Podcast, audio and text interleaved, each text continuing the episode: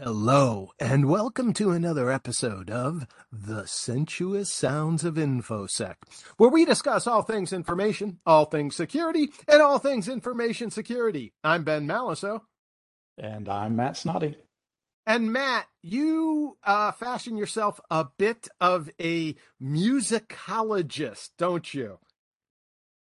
Sure. Yeah. Yeah. I, I enjoy music. Yeah. I, have, I, I think you were even a practitioner of music at one point, weren't you? I, there was a period of time in my life where, yes, I was a uh, rock and roll stage musician, and I still have a pair of leather pants somewhere. Yeah. Do you understand how badass that is? I mean, beyond anything IT or info, that is just that is so cool. All right. So, with that in mind, I want to ask you if you know who David C. Lowery is. Mm, no idea. Should I know? Camper Van Beethoven and Cracker. That's not ringing any bells. Is this some oh, Wisconsin thing? No, these were bands. Those were bands. Um, okay. And, and quasi rockabilly punk kind of stuff. Okay. Okay. Um, and I, you know, I never listened to too much Camper Van Beethoven. I knew like one of their songs because I think my brother put it on a mixtape for me. But I loved Cracker, Cracker, and they only had like two albums. Um, uh, Is this like uh, 70s, early 80s punk type? 80s for 80s for Camper and 90s, mm-hmm. mid 90s for Cracker. I think. Yeah. Okay. Okay. So um, we've just lost three quarters of our audience right now. That's okay. That the, the young kids have nothing to learn from us because all of our skills are atrophied. But I bring up David C. Lowery because he sent out a tweet that I think is my favorite of the month, if not the year, if not the decade. Uh, and he did okay. it this week and I, am not big on the the tweetful stuff. Uh, mm-hmm. I, I, actually got this secondhand, not directly from Twitter because I don't subscribe or anything like that. But um, what he said is, uh, one of my older cousins gave me some good advice when I was 12. Never bring something to a fight you don't want shoved up your ass later. okay. and I think that is an incredibly solid piece of advice. I get echoes of David Mamet there with the, you know, the Untouchables, you know, Sean Connery coaching Kevin Costner, or, you know, you brought a knife to a gunfight kind of thing, you know. Oh. Do you have any oh, idea gosh. what what yeah, okay. what what David C. Lowery was referring to, or what the topic was when he sent that tweet out? Can you guess what he was talking about and what we're going to talk about this week? Uh, I, I I really don't know. Is there some some sort of an altercation or some some kind of a disagreement that's in the uh, the zeitgeist right now that this was related to? Um, I I don't even know if it's a disagreement. It's a disinformation. The federal government of the United States of America has created the Disinformation Governance Board. Oh boy. Okay. Can you let that settle in just for a second? And and what David C. Lowery was saying as a post-punk rocker was, you know, even if you think this is really nifty right now because you're a liberal, progressive, or a Democrat, or whatever you are, imagine that tool being in the hands of conservatives, Republicans, people who do not share your same concept or modality. And mm-hmm. what would they use that tool for? And can you ever imagine this going wrong? Right. Uh, uh, right. Right. Yeah. I mean, that sounds like a huge uh, First Amendment violation just on its face because just the name of the fucking thing. Yeah. Yes. Right. right. Yeah. Um, and I, you know, I, this may be, and you pointed out our ages at the beginning of this discussion. This may be symptomatic of our aging, but it's almost as if the past five to 10 years, from my perspective, have been satire. yeah, I think that um, uh, some famous comedian said recently that uh, satire is dead. There's no because nothing can be satirized anymore because real life already is satire. So yeah, there's there's no further there's no other way to go. There's yeah. you, you can't take it any further. Uh, and somebody smarter than me has pointed yeah. out, you know, Orwell and Bradbury were not supposed to be instructional manuals; those were cautionary tales. Right. Right, right, right. Yeah, yeah, yeah. So, the, uh, as soon as you mentioned that, the first thing I thought of was, yeah, of course, the big one, 1984, George Orwell. Um, that, that, sounds like it's something straight out of out of that book. It sounds like the Ministry of Truth, right? Mm-hmm, I mean, it, right. you know, you've always been at war with Eurasia or whatever the, the, the line is.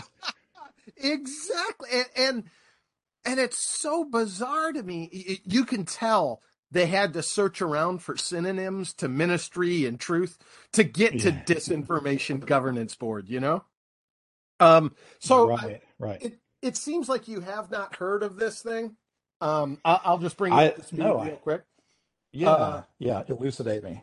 this was created by the executive branch uh just this week um, and it's and this um, is the the United States government. To be clear, this United is States. not like some small third world country that's.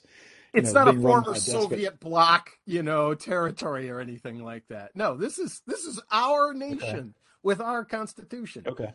And okay. It, it's under the Department of Homeland Security, which is hmm. another mm. name, and that never really struck me as anything uh, other than awkward you and I could probably have a big discussion about that because yeah, I've always had a big, big problem with just the the, the name of a department that is protecting the country called Homeland Security. Yeah, the the, the naming is. I, am right there with you on that. Yes. Yeah. It, it, uh, okay. So this thing was created, and there are. I, there's about a dozen issues with it. The the first one being the thing you just said. Right away, prima facie, isn't this in violation of the Constitution? Doesn't this go right up against the First Amendment, where yeah. if the government can determine or state what the government deems as accurate or true, doesn't that fly in the face of what everybody else wants to say? Isn't it, you know, stepping on right. our our rights of speech and expression? But from there, it only gets stupider. Uh, and, and, I'm not quite sure how to take a bite of this apple, but let me begin with the fact that when they rolled out the announcement, um, they they published a statement. DHS published a statement saying this thing has happened. They did not okay. describe the mission of it very well. They did not describe its powers or its duties. They did name uh, the head of this new board uh, her name is Nina Jankowicz, and that's another thing. That's another issue we'll get to in a little while. Um, and they said that this is going to aid the U.S. in several ways, and they listed a couple of them. The, the, the okay. now, now the first ironical part of this is after they published the statement, they did not respond to any press inquiries for que- for questions asking about well, that's always a good sign. if you're going to have a propaganda arm, you got to talk. Mm-hmm. I mean, that's you know, right. that's the whole thing. So that was weird. The next thing that was weird about it, or the thing that at least I tripped over right away, was the justifications for creating this thing is kind of the same stuff we've been hearing for the past year and a half, which is the internet is too full of untruths, right? Mm, and okay. and the statement from DHS said, what we want to do is we want to uh, dissipate any um, questionable material that may come out prior to the elections this year. All right, mm. uh, that's a okay. whole thing. Then they said another big piece of the mission of this board will be to clear up misinformation that's being disseminated in Central American countries about U.S. immigration policy that human smugglers might be using as sales material, that they're trying to tell people in these Central American countries something untrue about what it's like crossing our border in order to get them to pay the coyotes to smuggle them across. Hmm. Uh, now that's a justification for creating a government agency. Can you can you think of anything about that that just seems wrong? Uh, well, on on on many levels. uh, my first question is, my first question is, assuming you are a government agency and that is your mission, how are you going to convince people who are willing to smuggle other people across a border to tell the truth? What possible right, right. tool do you have to make sure that the truth is disseminated properly? Right. Uh, particularly, uh, first off, U.S. has jurisdiction over these days, but um, yeah. Second off, if they're already breaking the law, what, what what do they care about whether they're telling truths or lies or anything? Anyways, I mean, who, who cares if there's disinformation, misinformation, whatever? And and and then the first point that you brought up sounded political in the first place. Um, uh, you know, for preventing political uh, disinformation which is all subjective as well. This is this has got many odd layers to it, and I don't really understand where it's coming from. And and it's weird that I'm hearing it from you as well. But of course, you're the bastion of of of truth. Hopefully, the uh, Ministry of Disinformation doesn't crack down on this podcast. Oh, I know I'm doomed already. Oh, I absolutely know I'm doomed. This is this may be our last episode now that the feds have decided to say what the truth is. Um, uh, let me go. Let me go front to back. I'll start with the immigration thing. Okay. First of all, like you said, if they're already a criminal willing to engage in human smuggling, you're not going to be able. It's sort of like the war on drugs. Guess what? Drugs won. You know, I mean, right. right. And their customers people who are willing to walk across deserts to survive harsh conditions to go without food and water and face privation those customers are not fact checking on the immigration website and if if in fact they were all you have to do to accomplish this purported part of the mission of this agency is update the website if here's mm-hmm. the actual US policy in English and in Spanish that's it. That's right. all you have to fucking do. Stopping a coyote from spreading misinformation is that's a that's an impossible dream, you know. Uh, right. And I'm yeah. curious as to what methods and techniques and uh, uh, the, that they're going to use to to do this. On top of that, I don't know. That just all seems really weird, Ben. That, that none, none of this makes any sense at all. It's completely that, surreal. Yeah, now, the political thing, I, will let's talk about that for just a second. There were there were two um, main topics of what was considered handling of information in the 2016 and 2020 presidential elections that have to do with the veracity of information and its possible impact to uh, democracy, the outcome, yeah. what have you. In 2016, right. the allegations were that uh, President Donald Trump was somehow connected to the Russian government and would be acting in their interests. And this was supposed to somehow uh, make uh, Donald Trump, the candidate, less appealing to voters. And well, yeah, I don't want for my president to be a foreign agent. so, so, so if that bears out, then yeah, I think that that would be a a, uh, a, a, a, a it'd be in the con and not in the pro uh, column. Yes. It, well, that, I don't know. It uh, uh we could get there too, but the interesting thing about that particular situation was that after we've pulled all the threads, and and these things take years to unravel. Yeah. It was all based on a, a piece of fabricated intelligence called the Steele dossier. I don't know if you're oh, familiar at all. The P tapes. Yes, exactly. and Steele was a contractor to uh, I forget if it was directly the Clinton campaign or if it was the Democratic National Committee, the DNC. Uh, he was a former MI6 agent. He had created uh, material that was seemingly purported to be uh, Russian communication within their mm-hmm. intelligence mm-hmm. community about how they had evidence of uh, Donald Trump with some Russian hookers while he was in Russia, and therefore right. they had leverage against him and could make him do anything they wanted to do. Turns right. out the Russian term is uh, compromat. Yeah. Okay. Compromising material.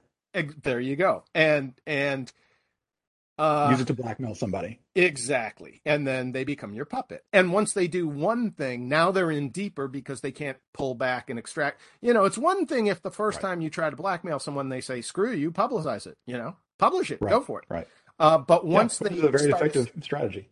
Exactly. Exactly. Um, turns out Steele had invented this stuff. He had given it to, including other sources, the media and the FBI the FBI ended up using one of the media reports on this fake dossier to then acquire a FISA warrant, the the secret warrants for investigating uh, intelligence activities in the United States, in mm-hmm. order to open up wiretapping and surveillance of Trump campaign participants. Um, okay. So, in fact, this manufactured thing, this fake allegation, ended up having real world consequences mm-hmm. and allowed um, an executive branch investigative service to actually watch the opposition candidate during the campaign, which is right. Really and I remember when all this played out, but yeah, okay, and, yeah. So, and it, so, yeah. So to bring it back around though, so the so the disinformation ministry of truth that uh, is protecting us is going to keep the, things like this from happening or or what? Now there's a second situation in 2020 right before the election in I think September or October. Oh, the, we're going to talk about the Biden laptop? Yeah. Yeah. Do you want to recap you want to recap that for the audience? Oh, uh, gosh, I, I, barely know any of the details, but it, uh, supposedly Hunter Biden, who is uh, candidate Joe Biden, previous Senator Joe Biden, now currently President Joe Biden, his son Hunter Biden had a laptop, um, had it serviced at a, a, a, PC repair shop of some sort. Uh, Hunter Biden never came back to pick up the laptop. The laptop had some kind of uh, unsavory content that would uh, implicate him in in something of some sort. Um, the Republican side jumped on it, uh, and that's about the extent of what I know. All, all, I know is that the laptop never existed, or it never was found, or it, th- there, there were lots of lots of accusations and finger pointing and and uh, uh, summaries of what was on the laptop, but nobody actually ever saw it, or if it if it ever came to light, I don't know about it. I don't. That, that, that's the extent of it, but it was all about the laptop. Hunter Biden's laptop, yes. Correct. Now, and I'm going to sidestep for the moment the veracity of the data, the forensic examination, how copies, images were made. um, backups. I'm going to move away from that for a second because what I want to point out the distinction here is one of the images was given to a newspaper called the New York Post. I don't know if you've mm-hmm. ever heard of them. And I, I have, yeah. The New York Post did their own investigation of the material, um, corroborated some of it, such as emails, you know, because an email has both the sender and the recipient. So they they went to the recipients of some of the emails that were from the laptop, and the recipient said, "Yes, I received it, and here's my copy of it," and that sort of thing. So they were able to establish veracity of some of it. They published a few investigative pieces, including cover stories about this laptop and its contents. And then the Post, as they do with many of their uh, lead stories, as all media outlets do with their lead stories, also tweeted teasers for it and links to the newspaper because that's one of the marketing things you do. You right. You, tweet. you want some sensational headline so you can get clicks and eyeballs on your product, which leads to money and revenue for the paper. Exactly. And all of your followers can find it in one place. It shows up in their stream that day and so forth. Now, here's the amazing thing that happened in the 2020 election or the run up to the 2020 election. Twitter not only uh, blocked and deleted those posts mm-hmm. about that particular topic, that subject, they suspended the account of the New York Post, its okay. official newspaper account on Twitter. And well, that's a pretty big deal. And the accounts of the lead editor and publisher of okay. the New York Post. You said it's a big deal and you recognize that right away. Why is that a big deal? Well, Twitter's become one of the biggest social media platforms. It's it's the lead into these revenue streams that these newspapers rely on. So if you can't tweet um, or, or, or or use that service, then yeah, you you, you lose a bunch of uh, views. You lose a bunch of money. Essentially, is what it boils down to. I'm going to go further than that. I'm going to say that if you're not just isolating certain posts, because maybe a post is just too much. Maybe the New York Post, which is famous for its inflammatory headlines, mm-hmm. uh, uh, and and I, I'm you know they're not springing to mind, but some of them are so famous that it's it's just uh, they're like the I, National Enquirer, aren't they? They're they're, they're kind of a sensationalist They're not quite like the Enquirer because they don't do the bat-headed stepchild thing. You know, the... that's the Weekly World News. Okay. don't don't don't mix up your uh, uh sorry, checkout sorry. line rags. I'm a They're subscriber not... to the Weekly World News. I love the Weekly World News. Bat Boy lives. Okay, they're not quite like that, but they are the sort of thing that when they do a headline, they they said something like uh, "headless man." Um, can't take a bite of the big apple that sort of thing you know like that i mean it okay. they, there's a lot of puns yeah. there's a lot of very racy or uh, uh prurient kind of material there yeah and they focus a lot on the big names the, the celebrities the politicians and stuff like that. They're, they're not a hard-hitting news source like the ap or something necessarily. Well, is that a uh, true uh, statement? I, am not a reader, but that's how that's the way that's the way they've been painted. Now, over the okay. past few years, at least in just my, you know, very amateur review of it, they've been doing a lot more substantive reporting, and they've always been that way about New York, uh, okay. because that's that's their bailiwick. Um, yeah, they've always been a lot more deeper in New York than they have about national or international news. Um, the fact that Twitter, a social media site, would suspend a newspaper's account, and again, not just one tweet, not just one post, but the actual account. Mm-hmm. It to me that smacks of uh, partisan activity beyond just saying, "Look, uh, this topic has not been thoroughly investigated or debunked yet. This okay. uh, this thing might lead to libel or slander. This may harm somebody personally. This might put a child at risk. Would be would be a reason that I would suspend a post or that I would block content if I were a publisher or editor. Twitter went beyond that and said this newspaper is shut down. This voice is stifled from the okay. American community. That well, that sounds. Let me ask dangerous. you this though, as as a cloud social cloud based social media uh, service, does Twitter have a terms of service that users agree to when they use it? Oh, absolutely. And is Twitter, as a private company, allowed to suspend or deactivate anyone's account for any reason? Yes. Absolutely and wholeheartedly. Oh, for sure. I, Okay. Don't get me wrong. Okay. I'm not saying. So you're not taking the the angle of, of, of this is unconstitutional and this is No. a First Amendment. Okay. No, from a from a legality standpoint, Twitter could have said to the New York Post, "We're not ever going to let you on our platform."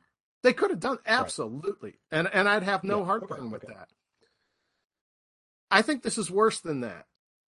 This is Twitter having allowed a participant in the open forum. And then when it came to something that obviously posed a threat to the candidate that Twitter preferred, chose to act in a purely political manner in Hmm. order to restrict conversation among the electorate. Okay. And and again, let's so in go other back. words, if you want to look, paint this in broad strokes, you're saying that Twitter, as a California-based Silicon Valley tech startup uh, social media platform, leans left, leans Democrat, uh, leans blue, and a right-leaning Republican uh, type conservative voice uh, was going to say something against their candidate, and so therefore the left-leaning owner of the site said, "Nah, we're go- we're going to shut this off." Worse than that. Worse than that. Okay. because nobody's surprised uh, for exactly the reasons you've mentioned, except that Twitter paints itself as being unbiased, objective, purely algorithmic based. And in Mhm. fact, when Twitter was questioned as to why they suspended the account and why they quelled the story, and it turned out that this was a unified action across multiple social media platforms. Facebook did similar things, other Mhm. uh, platforms did similar things, quashing the story. Twitter's response was We believe this material was stolen. The information, the story about the laptop. We believe Okay. the hard drive was stolen or the data was stolen. Our policy is not to publish reporting on stolen material.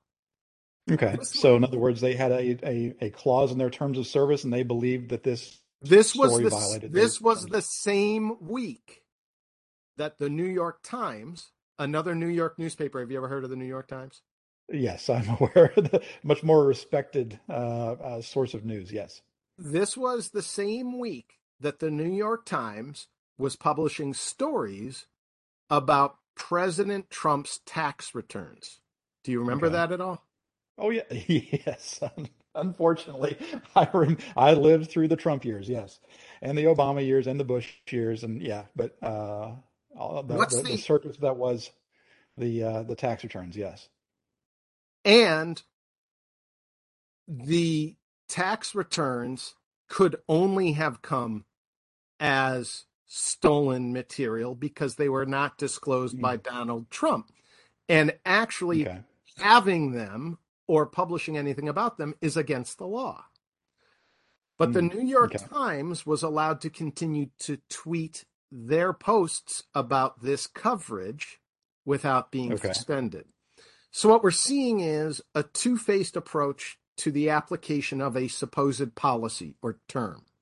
Mhm. And in fact, now, you know, this four year or two years later, the uh, Twitter uh, powers that be and executives have admitted that they made a mistake on their policy and they should not have done that.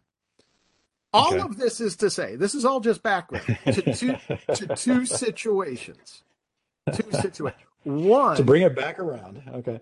one in a situation in 2016 where false information was put before the electorate in order to advance a political cause or harm a political effort.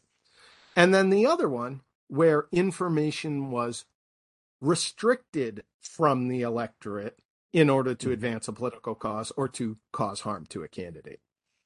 Both things to me seem disadvantageous to the commonweal in terms of the electorate being able to make fair choices. However, if these are the justifications for having a disinformation governance board as part of our federal government, whereby they would be the ultimate arbiters of what information should appear before the electorate, I think the cost benefit trade off falls very much in favor of drag everyone who signed up to the uh, Disinformation Governance Board out to the Potomac and drown them.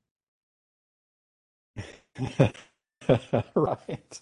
Yeah, yeah. So, so uh, what you're saying is this uh, disinformation uh, body would have authority over a private social media platform? Is that what, are, are you saying that they would have ultimate authority over something like uh, social media, Twitter, Facebook, or, or or have we not gotten to the to this point yet? And that's where you're thinking that the eventual this end is, of this story will end up. And this is the third aspect of the disinformation governance board that I find somewhat hilarious and ironic if we still had room for irony in our society after this.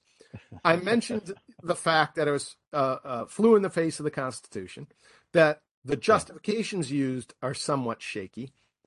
And then the third aspect of it was that earlier today, or I think it was yesterday, the head of the Department of Homeland Security, that is the parent body of the Disinformation Governance Board, said, and I should look up the quote, but I'm going to paraphrase, said, rolling out the announcement could have been handled better.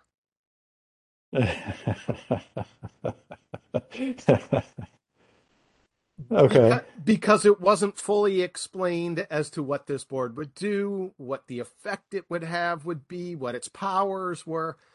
And the irony. So, so, in other words, a board that is entirely related to the act of communicating did a poor job of communicating itself. ding, ding, ding, ding, ding. Do wow. you see okay, why yeah. I love that as irony? I mean, if there's any irony left, if we could scrape yeah. some from the bottom of the barrel, that's it. That that is the definition of irony. Your only job was to com- communicate effectively and clearly. Was, and, and to make sure everybody else was, and and you muffed the launch. You know, I, I, I I'm having a real hard time with this now. Uh, yeah, I, I will say, having worked in the DC area, having worked in the federal sphere, I wish I could say I was surprised at this thing. Um, mm-hmm. But I do remember having uh, a discussion as a Department of Defense contractor with a person, a government employee, who had two PhDs and wanted me to explain my perspective, my rationale as mm-hmm. to why having an office in the federal government that would purposely spread misinformation was a bad idea. And, and I, I had a really hard time even formulating the argument because I was so taken aback by the question. I, I, was uh, just so, shocked that a grown so a person, person, with two PhDs, a person with two, yeah, a grown professional with two PhDs wanted to form a department that would that was intending for spreading misinformation purposefully. And and the justification that this person had was that we could use it to mislead our adversaries so that the intended target audience would be foreign actors right? Right which already occurs on a, on, on some level in in your your average everyday security. There, there's always a fair amount of misinformation because that's one way that you catch spies for instance. That happened a lot in the cold war you put and, out 15 and, different plans of the next the next fighter plane and you see which one shows up in russian hands. And we've had the voice of america for i don't know 100 yeah. years. I, I, mean we right. already have propaganda. You know we have yeah, yeah, that. right. we we have yeah. advertising. It does reach globally you know. Every everybody is already told that our products are flawless and that if you drink our frosty beverages you too will sleep with attractive people you know, I, you know I I was just absolutely dumbfounded that this would even be a question, that this was a, a pragmatic thing that somebody would rationally want to approach. And you know that Um, he turned that around in his head for many days before he ever said anything to you about it. Oh yeah. Oh, this was not a. He actually asked, and I don't want to confirm whether it was a he or she or an it or whatever. But this person, Sorry. this person was actually surprised that I had any uh, counterpoint. That that that that I responded negatively to that suggestion. He seemed totally taken aback that I didn't think this was an awesome idea. Um, and that, I, and, and this Well, is you and I took an oath of uh, uh, the the uh, honor code of uh, the the school that we both attended. In the very first part of, of, of that code, we will not lie. That's number one in the li- list And- of things we and- And as important as I found that at the time, I would say today, fuck that. I've read science fiction. I just know that this road doesn't go down to an end state where that is desirable for anybody. You know, I mean, that's Right, right. it's just a No really good can bad come of idea. that. Exactly, exactly. Um, and actually, all federal employees kind of take an oath to the Constitution as well. Right, Um, right. Yeah, Yeah. yeah. although it doesn't include that verbiage about the the, the that the honor code has in it, but but yeah, you got to support and defend the Constitution of the United States. Uh, Okay, so I don't know if this is the appropriate episode to bring this up, but you brought up the honor code and the "We Will Not Lie" thing, right? Um, Did you go through SERE? No, I I bailed out before SERE, but I but I know a lot about it. Okay, so part of the SERE program is training uh, prisoners of uh, um, American service members who could become prisoner of wars, prisoners of war, how to resist interrogation. And a lot of it has to do with lying or dissembling or deceiving your interrogator. Right. And I always thought, you know, we just joined this organization where for the first year, our every move was scrutinized to the utmost for 24 hours a day. And now you're trying to get us to lie to people in like a professional manner that could conceivably save our lives or the national security. Right. This is right. not the time in our career to actually try to teach us this because, you know, we're no good at it. We've lost practice of how to lie, you know. Uh, and then Yeah. and then even as a, a young lieutenant, I remember um, being stationed at Nellis Air Force Base in Nevada, and a lot of people asking me all the time about Area 51. And Mhm, you know, what's it what's it there for? What does it do? Blah blah blah. I had no idea, but that's not the point. the The point is, at I actually um, called up our PR office, the the base's PR office, and Public asked- relations, yeah. yeah, public relations. And it happened to be one of my classmates from the academy who was the officer uh, on duty who I was speaking to. And I asked her, I said, what, what am I supposed to say? What the fuck do you want me to say to the public when they ask me about Area 51? And she said, well, um, you could tell them we have a lot of areas because area is just uh, uh, uh, a space on an air map. Um, Right. It's just a, that- a block with outlines on a map. Correct. Uh, for, from an aerial perspective, so that aircraft can be routed. You know this because you're a pilot. You know the the tower or, or uh, Rapcon dispatches you to a particular area to go and do your flying. And she said, "Well, we have lots of areas, which is true. The federal government owns about ninety percent of the airspace in Nevada." And I'm like, "Yeah, but that do- that doesn't really ask her the question." She said, "Well, you can just say I've never heard of Area 51." I said, "Yes, but that would be a lie." I have watched heard, heard of Area 50. I watched the X Files. You know, I live in Las Vegas. I've been to Rachel, Nevada. I know I've read books. I'm not an uneducated person. I know what it is. You're asking me as an, an officer of the armed services to lie to the American public. Moreover, it makes me look stupid and culturally uninformed. And to anyone paying attention asking that question, my answer to that in along those lines would make it seem as if I knew more than I did and that I was Right, covering right. up for Area 51. It's a confirmation of, of all their assumptions that you know something. if you act like a complete dumbass about something like that. I, and I was just, I was flabbergasted that this was the policy. The military, that again, like Yeah. you said, I had sworn to never lie. This was what they had come up with and how lame they were at it. Um, Yeah. so this brings Well, us all back around. Uh, sorry, go ahead. Well, no, I was going. I was going to say the um, you, you know about the um, uh, uh, the the um, the CIA's uh, Glomar. Glomar, uh, Global Marine. Yeah, Yeah, the, Yeah. the, the uh, that was where the they they um, I can neither made up the- confirm nor deny the existence of a big ship that's going to pull up a Russian sub from the ocean floor. the perfect non-answer to anything. I can neither confirm nor deny, which has become a trope in modern, you know. Uh, uh, To the point pop where it's a tacit confirmation. Right, right, right. I, I mean, it's it's just it's so stupid, and it's such an ugly veneer, and it's a it's a facade or a fig leaf that does not achieve the purpose. You know what I'm saying? right. oh, all right, Alex Jones, bring this back around to the whole So- disinformation thing. Back to the disinformation governance board. If it's going to be their purview to keep track of what is true on the internet and what is not, because since that first announcement, they've come up with another justification politically.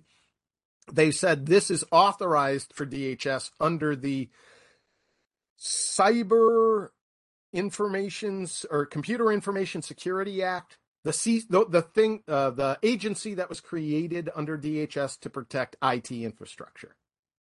They Okay. said they said the wording of that law allows the creation of the Disinformation Governance Board, which it does not. Basically, the mission of the CISA is to ensure that the internet runs.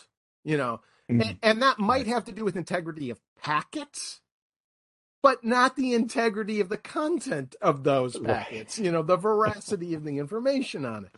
Uh huh. So if the justifications are as paper thin as they've been so far, and the mission is amorphous and the duties and powers are as amorphous as they are, I cannot grasp a way for such a body to be anything other than antithetical to freedom and democracy and an informed electorate.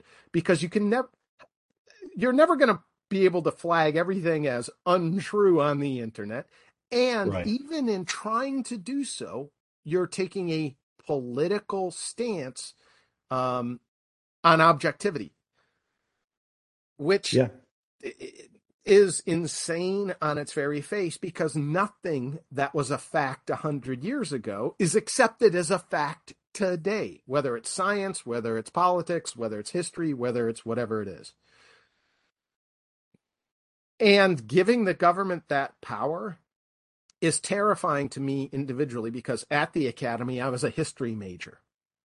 Mhm. And many of the things that historically the United States government has done, which at the time the government has made justifications for and said this is the truth, have turned out to be some of the most vile and criminal acts perpetrated on humanity. From the Tuskegee experiment, and I'm not talking about the same, you know, not the Tuskegee Airmen that we lauded at the Academy, but the Mhm. uh, purposeful The, uh, cultivation of syphilis. syphilis among African American men in the Deep South for 30 years, all Yeah. the way up to the incarceration of Japanese Americans in concentration camps. Yeah. And, you know, and I, I go back and forth on this one. You could even make the claim we've been the only superpower, the only country on the planet to ever lob atomic weapons in anger and incinerate people purposefully. Um, and, you know, as a historian or as a military person, I, I've long come down on the side that it was justified to some extent, or at least Hiroshima was. Nagasaki might be a little bit more questionable.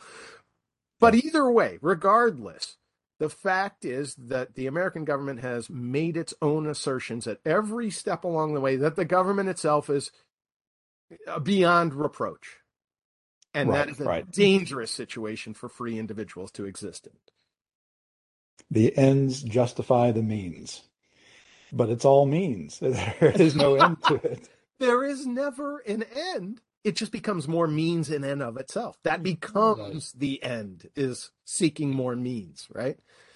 Yep. Um, let me ask you this as a devil's advocate approach, could you see a utility to such a body within a federal government? Could you see a, a positive upside to such a thing? I've I heard this statement several years ago, and and I've I've, I've turned it over in my head many times, which is that um, the uh, um, oh gosh, I, I want to get the, the, the phrase right, but the um, uh, the oh gosh. If, if you're complaining about free speech, then the, the solution is more free speech, essentially. Yes, yes, um, absolutely. And, so uh, if you're, um, and I think that what coming out of this pandemic and stuff, what we've seen is a lot of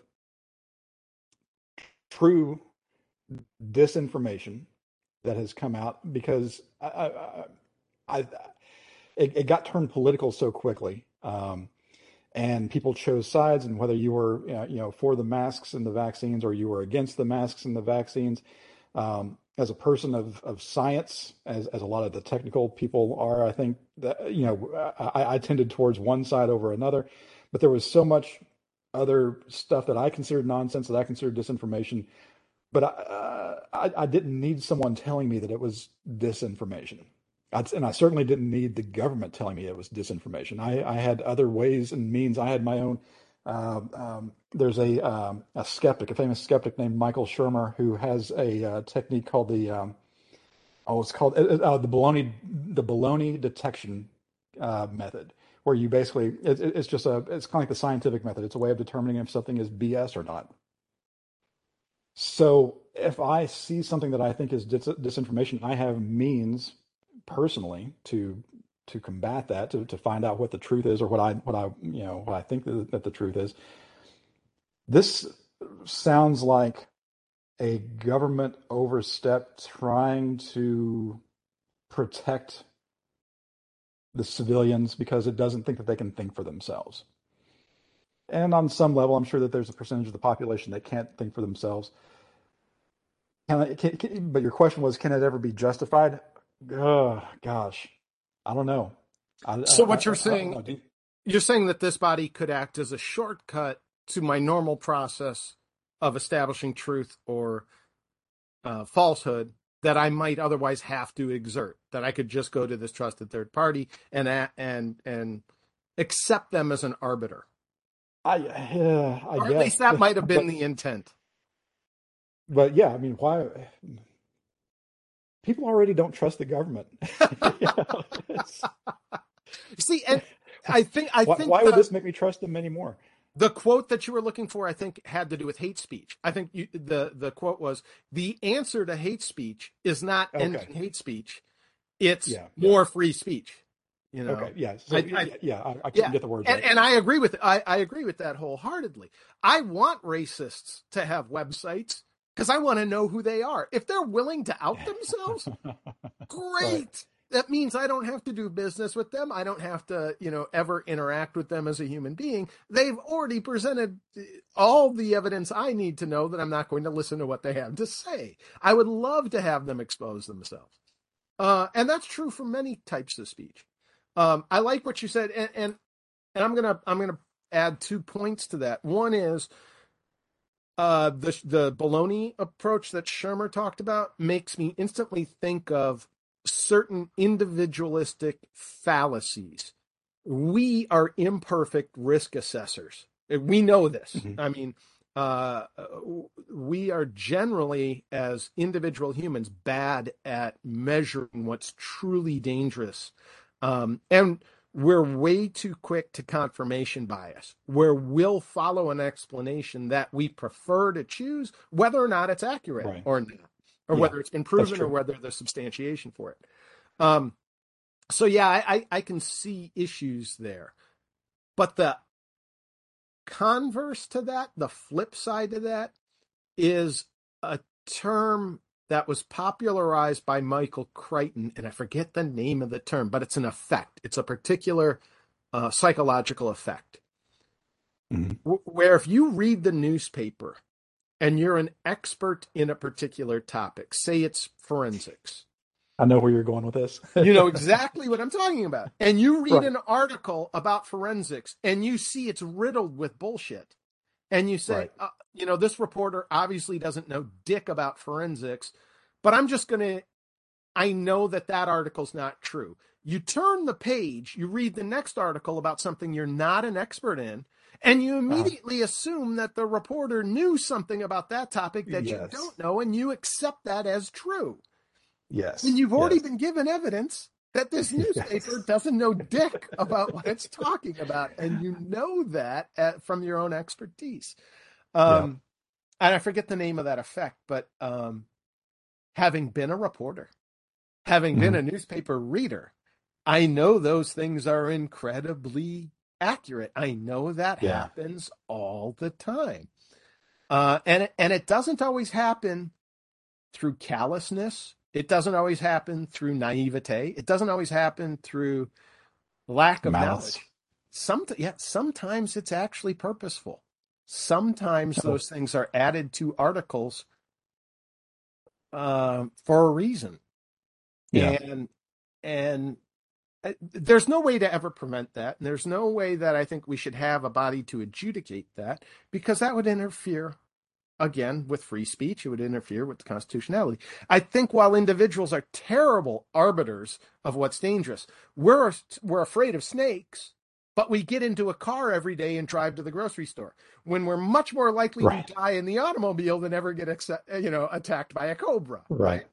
Yeah, yeah, much more dip, much more uh, uh, uh, uh, risk associated with driving a car than with about anything else regarding wild animals, tornadoes, uh, nature, anything. anything anything that could happen we still get we put our kids on buses with no seatbelts twice a day. Yeah, you know? So while we're terrible at that i still think that the mechanism afforded by billions of individual humans working in impromptu or ad hoc networks sharing information faster than any of it could be um, reviewed or edited or uh, verified is still, while it's imperfect in its many, many forms, is better than a centralized body trying, you know, in a Sisyphusian task, trying to filter all of that and make determinations of right or wrong. yeah, yeah, I agree. Um, there's the, the, the, the if, if the one thing that the internet has shown us is that there are stories happening, there's news happening constantly all around us, and only a tiny segment of it actually makes it to an to a quote unquote legitimate news outlet. The, the vast majority of it is just people want to talk about stuff that's happening in their lives or stuff that they see that's happening or stuff that's in their city or their state or their country or whatever. And yeah, there's no way that a single any single entity can keep up with the sheer volume of of data that's being put out by people that just love to type and, and talk and make videos and TikToks and tweets and twats and all that stuff. And and I would say some of that information should not be held for any length of time. Now, I say that even though when we've talked about incident response, we both have said that in our experience, we realize the first 72 hours of hypotheses or uh, investigation always turn out to be bullshit. You don't really know what happened until five days later, right? It, it Right, takes some right, time to you have you need some distance to be able to perceive what actually occurred. Even though that's true, I'm really suspicious of any governmental body that would say, "Oh, I know we have these tapes of these police officers in LA beating Rodney King, but before we disclose that to the public, we need to check it first. We need to review it for truthiness." You know, I- have a real tough time with that, and, and I think yeah.